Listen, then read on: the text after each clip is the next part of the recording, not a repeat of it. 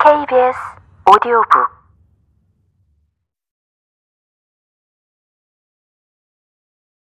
어느새 서점은 책을 사는 사람보다 서점 사장에게 인사를 하러 들르는 사람들로 북적였다. 열린 문으로 꽃무늬 스카프를 두른 키 작은 여자가 들어와 책장 사이를 돌아다니는 게 보였다. 여자는 녹색 평론사 책들이 꽂힌 책장에서 캐스, 매와 소년을 만지작거리다가 풀방을 지나 디귿자 책장 앞을 서성이며 책을 꺼냈다 넣고 다시 꺼내기를 반복했다. 시집이 꺼내졌다가 클로드 모르강에 꽃도 십자가도 없는 무덤이 펼쳐졌다. 여자는 90년대 초에 나온 북한 SF 소설인 푸른 이삭을 지나 새 책이 진열된 매대 앞에서 손가락으로 책등을 만지고 있었다. 여자의 동작은 비닐봉지를 넣었다 빼고 다시 넣던 마을버스 정류장 앞에서 본 남자의 행동과 닮아 있었다. 그러다 여자와 눈빛이 마주쳤다. 서점에 오는 사람들에게 말을 걸며 인사를 나누고 있는 중년의 남자나 엄마에게 보여주려고 사진 찍으러 왔다면서도 자리를 뜨지 않고 있는 학생들과 마찬가지로 그녀도 뭔가를 찾으러 온 사람처럼 주변을 쭈뼛거리고 있었다. 나는 괜히 그녀에게 말을 걸고 싶어졌다. 저 찾는 책이 있으세요? 얼마 전에 느티나무 출판사에서 나온 책 읽는 모임에 관한 책인데 책 제목이 뭐였더라? 혹시 나무 색깔 표지 아니에요?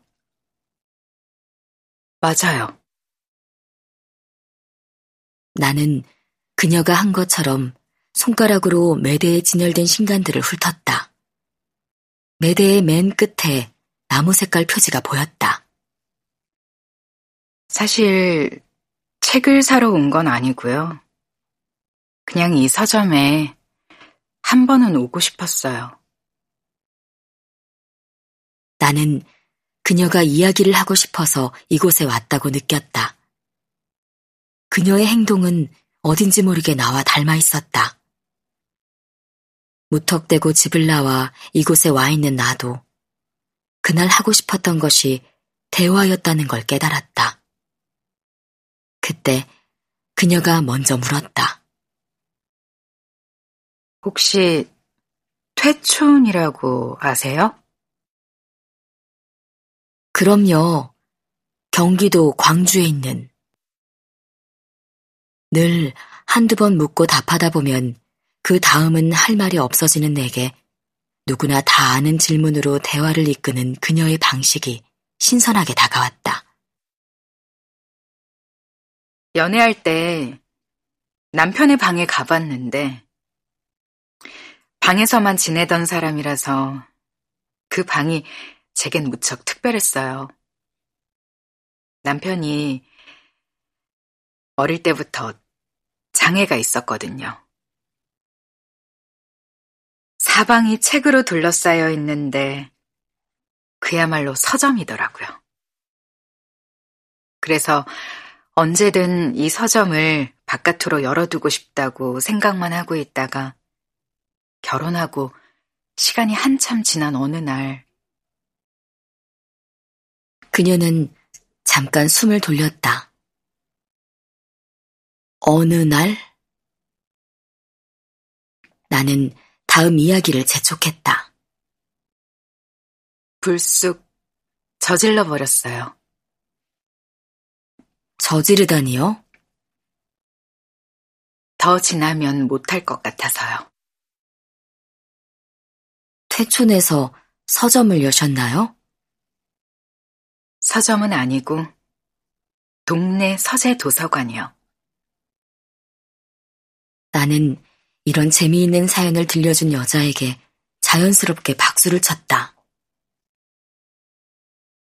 도서관은 책만 있으면 할 수 있는 줄 알고 앞뒤 안 재고 아무것도 모르고 그냥 하고 싶은 걸 하자 하고요.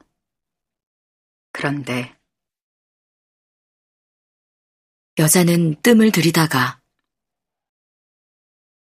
얼마 전에 도서관 문을 닫았어요. 라고 했다. 유지하기 힘들었군요. 도서관이 책만 있다고 할 수 있는 게 아니더라고요. 그래도 얻은 게 더 많아요. 한 5년 동안 이웃들이 동네 친구가 되면서 기타 치고 노래하고 아이들 같이 키우면서 잘 놀았어요. 저도 오늘 불쑥 이곳에 오게 되었는데 그냥 발길이 이곳으로 끌렸어요. 고등학교 때부터 알던 서점이라서 문을 닫는다고 하니까 계속 마음에 걸렸나 봐요. 그러다가 불쑥 그녀는 불쑥이라는 단어에 반응하듯 눈주름이 잡히며 미소를 지었다. 서점을 접는다고 해서 쓸쓸할 줄 알았는데. 여자는 말끝을 흐리다가 책을 가슴에 안으며 이 책을 읽을 땐 이곳이 떠오르겠다고 했다. 솔직하게 자신의 이야기를 꺼내놓은 여자의 태도 때문이었을까? 나도 왠지 이 여자에게 아무에게도 말하지 않았던 비밀이랄지 부끄러운 기억을 털어놓고 싶어졌다. 저 포스터 보이죠? 새들도 세상을 뜨는구나. 연극이요? 아니, 포스터요. 30년 전에 저 포스터를 봤어요. 연극이 아니라 저 포스터를요? 그때도 저 포스터가 붙어 있었다고요? 여자는 남의 이야기를 잘 듣는 사람 특유의 반응을 보이며 의자에 앉았다. 나도 그 옆에 앉았다. 고등학교 때 이 서점에 왔었거든요. 아주 찌질한 남자애랑 저 연극을 볼 뻔했는데 결국엔 못 봤어요. 여기 오니까 그런 기억들이 막 튀어나오네요. 찌질한이라고 말할 때 어떤 쾌감이 밀려왔다. 여자는 찌질한 남자에 저도 그런 애들 많았어요 하며 맞장구를 쳤다. 그러면서 오늘 처음 만났는데 오래 만난 친구 같다며 오래된 서점만 줄 수 있는 이런 선물 같은 시간이 전 정말 좋아요. 라고 했다. 그때 서점 문에 달린 달랑이 종이 울리며 우체부가 들어왔다. 서점 사장은 그에게 음료를 건네며 종일 입에 달고 있었던 이제 곧 문을 닫을 거라는 말을 반복했다. 우체부는 언제까지 하느냐고 물었고 서점 사장은 이 책들 다 주고 싶은 청년들이 나오면 곧 이라고 답했다. 서점 주인도 책을 파는 것보다 이야기를 더 나누고 싶었던지 우체부가 음료를 다 마실 때까지 계속 넋두리를 늘어놓았다.